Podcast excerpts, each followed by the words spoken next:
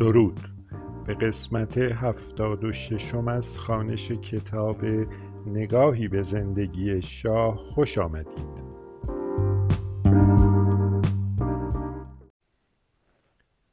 تا آنجا خواندیم که نگرانی آمریکا از سرنوشت امینی زمانی فزونی گرفت که در اوایل اردیبهشت 1340 سیا خبردار شد که تیمور بختیار در کار تدارک یک کودتای نظامی علیه امینی است.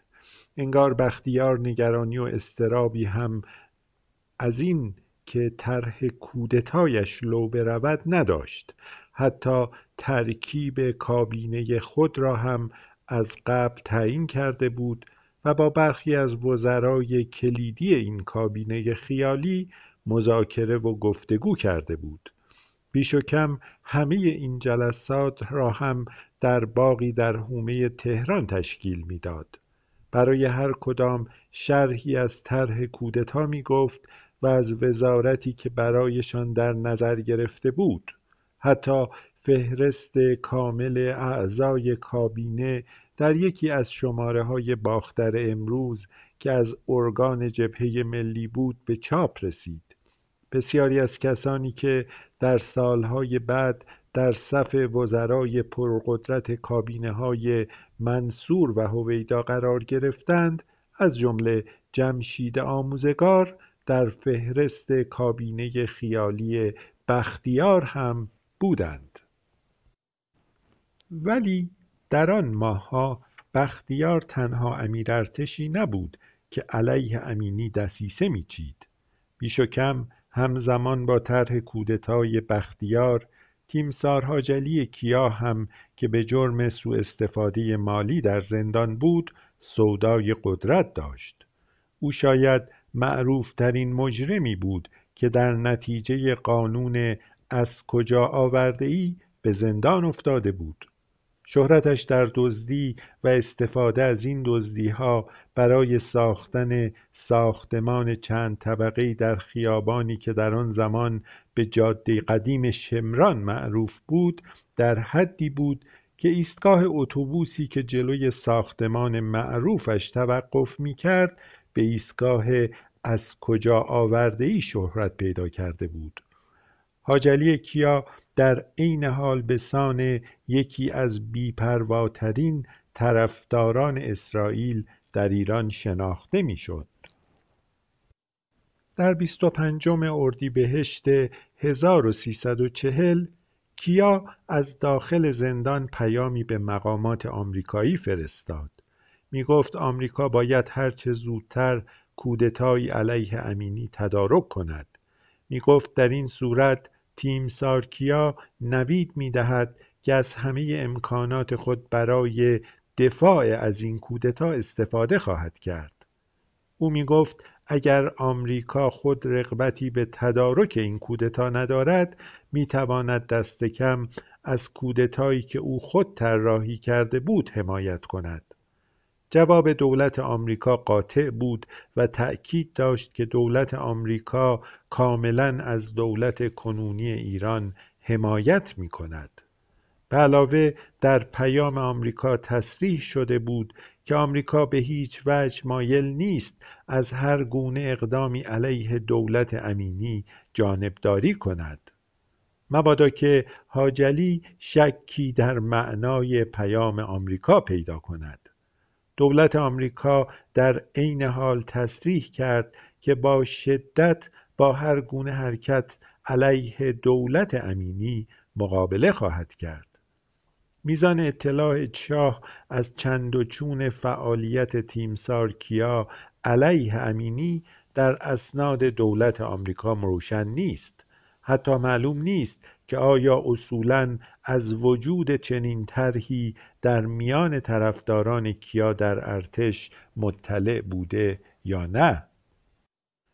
در این ماهها در اینکه آمریکا پشت پرده از امینی دفاع می کرد و همه امکانات خود را برای جلوگیری از کودتای نظامیان علیه او بسیج کرده بود سیاستگزاران آمریکایی به این نتیجه رسیدند که هر گونه دفاع علنی از امینی به بیاعتمادیهای شاه نسبت به نخست وزیرش خواهد افزود و واهمه های شاه از امینی را به عنوان آدم آمریکایی ها در ذهنش تایید و اثبات خواهد کرد.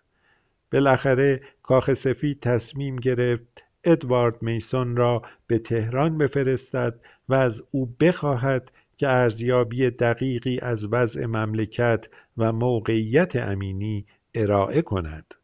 میسون از مدتها پیش از شخصیتهای مهم آمریکا در مورد ایران شده بود. رئیس گروه مشاوران هاروارد بود که طرح تثبیت وضع اقتصادی ایران را تدارک دیده بودند. برخی از برجسته ترین اقتصاددانان ایران و آمریکا در تنظیم این طرح مشارکت کرده بودند. با روی کار آمدن دولت کندی میسون از نفوذ روزافزونی در کاخ سفید برخوردار بود. برای کاخ سفید و کندی در آن زمان حرف میسون در باب ایران حجت بود و به همین خاطر به روایتی سرنوشت امینی در دست او و ارزیابیهایش از موضع و موقعیت او قرار داشت. از سوی دیگر شاه نگران سفرش به آمریکا بود. می‌خواست هرچه زودتر به دیدار کندی بشتابد. نه تنها دو نامه مفصل برای کندی فرستاد بلکه سفارت آمریکا در تهران را هم تحت فشار قرار داد تا ترتیب دعوت رسمی از شاه را در اسرع وقت فراهم کند. ولی کاخ سفید کندی رغبتی به این کار نداشت. نمی‌خواستند شاه به این دعوت دل خوش کند و به این نتیجه برسد که دولت کندی از اوضاع ایران و سیاستهای شاه راضی است. از اسناد درونی کاخ سفید آشکارا چنین استنتاج می‌توان کرد که می‌خواستند شاه را مضطرب و نگران نگه دارند. در میان جناحی که در دولت نوپای کندی مخالف دعوت زود هنگام از شاه بود شاید هیچ کس به اندازه رابرت کندی بیپروا علیه شاه سخن نمی گفت در طول مذاکرات بارها چیزی به این مضمون گفته بود که شاه در ایران شخصیت محبوبی نیست و دعوتش به واشنگتن فایده چندانی ندارد. رابرت کندی حتی معتقد بود امکان برافتادن شاه کم نیست. در مقابل در تهران سفارت آمریکا به سختی میکوشید نظر کاخ سفید را عوض کند. سفیر آمریکا معتقد بود سیاست تأخیر و تعلل در دعوت شاه بالقوه خطرناک است. می گفت وضعیت روحی شاه چندان مناسب نیست. در یکی از گزارش های سفارت به این نکته اشاره شده که شاه به یکی از بحرانهای افسردگی ادواریش دچار شده است. بالاخره کاخ سفید تسلیم توصیه های سفارت شد و شاه را برای سفری رسمی به آمریکا در سال 1341 دعوت کرد. ولی شاه حاضر به پذیرفتن این دعوت نبود. نمی توانست و شاید نمی‌خواست تا نوامبر منتظر دیدار با کندی بماند.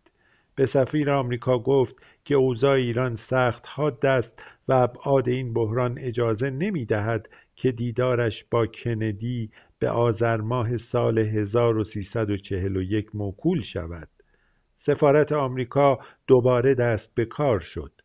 تلگراف هایی دایر بر نارضایتی شاه از تاریخ پیشنهادی سفرش به آمریکا به کاخ سفید و وزارت امور خارجه ارسال کرد. در این تلگراف ها آمده بود که شاه به هیچ وجه در وضعیت روحی مناسبی نیست و به همین دلیل انتظار چند ماه برای دیدار جان اف کندی را بر نمیتابد به علاوه سفارت در عین حال از نظر شاه در مورد بحرانی بودن اوضاع جانبداری می‌کرد و دیداری زودتر را به صلاح می‌دانست بالاخره کاخ سفید تغییر نظر داد و قرار شد شاه را برای دیداری رسمی به آمریکا در دهم آوریل 21 فروردین 1341 دعوت کنند. حتی چگونگی ارسال دعوت کاخ سفید به شاه هم خالی از دشواری نبود. برخی در کاخ سفید معتقد بودند بهتر است رابرت کندی شخصا دعوتنامه را به دست شاه برساند. می‌گفتند از آنجا که رابرت کندی قصد سفری به آسیا دارد توقفی در تهران چندان برایش دشوار نخواهد بود. می‌گفتند از آنجا که هدف اصلی از این دعوت تقویت روحی شاه است لاجرم سفری از طرف رابرت کندی که برادر رئیس جمهور بود و علاوه بر عضویتش در کابینه به عنوان وزیر دادگستری نزدیکترین مشاور رئیس جمهور به شمار می‌رفت نقشی بسزا در تقویت روحیه شاه بازی خواهد کرد. ولی هم وزارت امور خارجه آمریکا و هم خود رابرت کندی با این پیشنهاد مخالف بودند. مخالفت رابرت کندی ریشه در نفرتش از شاه داشت. تأکید می‌کرد که اگر به تهران سفر کند حتما بر دیدار با برخی از مخالفان شاه هم اصرار خواهد کرد. به علاوه بیش و کم از همان آغاز دولت کندی سفارت ایران در واشنگتن با رابرت کندی در وزیر دادگستری درگیریهایی گاه تند داشت. محور این اختلافات دانشجویان ایرانی مخالف شاه در آمریکا بودند. در سالهای دهه پنجاه میلادی سی شمسی هزاران نفر دانشجوی ایرانی راهی آمریکا و اروپا شدند. پیش از آن سفر تحصیلی به خارج در انحصار اغنیا بود. شاه می‌دانست ایران نو محتاج تکنوکراتهایی است هرچه فراوانتر. از طرف دیگر آمریکا هم هر روز بیشتر شاه را برای استخدام تکنوکراتها به جای سیاستمداران کهنکار ایرانی تحت فشار قرار می‌داد. مهمتر از همه این که از همان سالها سفر به اروپا و بعد از مدتی به آمریکا آسانتر شده بود. در آن دوران بود که سرویس اتوبوسرانی تازه‌ای تهران را به شهرهای اروپا به ویژه آلمان وصل می کرد و هر کس می توانست از این سرویس به نسبت ارزان برای سفر به اروپا استفاده کند. بدینسان بود که فرزندان طبقات و اخشار مختلف از جمله طبقات فرودست فرصت سفر به اروپا را پیدا کردند. برخی از این تازه رسیدگان هایی رادیکال داشتند. گاه از جوانان حزب توده و زمانی از صف طرفداران مصدق و جبهه ملی و نیروی سوم بودند و گیری نپایید که این دانشجویان به ایجاد تشکیلات تازه‌ای تحت عنوان کنفدراسیون دانشجویان ایرانی همت کردند. از همان آغاز به رغم ظاهر و اساسنامه دانشجوییش کنفدراسیون در واقع جبهه واحد و علنی طیف وسیعی از گروههای سیاسی گوناگون بودند که هر یک شماری از کادهای ورزیده خود را به فعالیت در چارچوب کنفدراسیون وامی داشتند. در حقیقت ترکیب ساختاری کنفدراسیون برگرته مفهوم جبهه واحدی ساخته شده بود که در سالهای قبل از جنگ کمونیستها در اطراف و اکناف عالم به دستور استالین به ایجادشان پرداخته بودند. هدف این بود که شمار هرچه وسیعتری از توده مردم را گرد شعارهای عام و غیر کمونیستی که در واقع به اهداف کمونیستی کمک میرساند متحد و متشکل کنند. هرچه تشکیلات جبهه‌ای وسیعتر و شمار کمونیست هایی که از پشت پرده هدایت تشکیلات را به عهده داشتند کوچکتر بود کار این تشکیلات دست کم در الگوی استالینی آن موفقتر به شمار می‌رفت. در کنفدراسیون هم از همان آغاز ترکیبی از کادهای ورزیده تشکیلات سیاسی و های دانشجویی بود که مطالباتی صنفی یا سیاسی داشتند. دیری نپایید که این تشکیلات در سرتاسر سر اروپا و آمریکا و بعد از مدتی حتی در هند واحدهایی فعال پیدا کرد و به دردسری بزرگ برای رژیم شاه و ساواک تبدیل شد. این تشکیلات دانشجویی در آغاز الزاما مخالف سفت و سخت دولت نبودند. گاه در برخی از شهرها دانشجویان و سفارت ایران در مراسم نوروز به صورت مشترک مراسمی را برپا می داشتند اما به تدریج کنفدراسیون رادیکالتر و راهش از رژیم و هایش جدا شد. شاید اولین نشان مهم این تحول سیاسی را در مراسم نوروز سال 1339 در آمریکا سراغ بتوان کرد. در آن زمان اردشیر زاهدی سفیر ایران در آمریکا بود. این واقعیت که داماد شاه بود موقعیتش را قدرتمندتر می‌کرد. به علاوه پیش از انتصابش به مقام سفیر ایران در آمریکا زاهدی رسیدگی به امور دانشجویان ایران در خارج را به صورت ویژه مورد توجه قرار داده بود حتی در تهران دفتری به این منظور تأسیس کرده بود که به شکایت دانشجویان ایرانی که در خارج مشغول تحصیل بودند رسیدگی می کرد. به همین خاطر وقتی به عنوان سفیر ایران در آمریکا منصوب شد علاقه ویژه‌ای داشت که روابط سفارت با دانشجویان ایرانی مقیم آمریکا را بهبود بخشد. از هر فرصتی برای تحبیب دانشجویان بهره میجست. مراسم عید نوروز 1339 از جمله این گونه فرصتها بود. ولی درست در همان ماهها که زاهدی سودای بهبود روابط رژیم و دانشجویان ایرانی را در سر داشت عدهای از همین دانشجویان مصمم بودند که هر گونه رابطه سفارت با دانشجویان را پایان بخشند. این گروه جملگی از بنیانگذاران سازمان دانشجویان ایران در آمریکا بودند که پس از چندی به مهمترین واحد کنفدراسیون بدل شد. در میان طیف گوناگون این دانشجویان جنجالی ترین در آن زمان صادق قطبزاده بود. هنگام رجعت آیت الله خمینی به تهران در سال 1357 قطزاده در کنار رهبر انقلاب نشسته بود.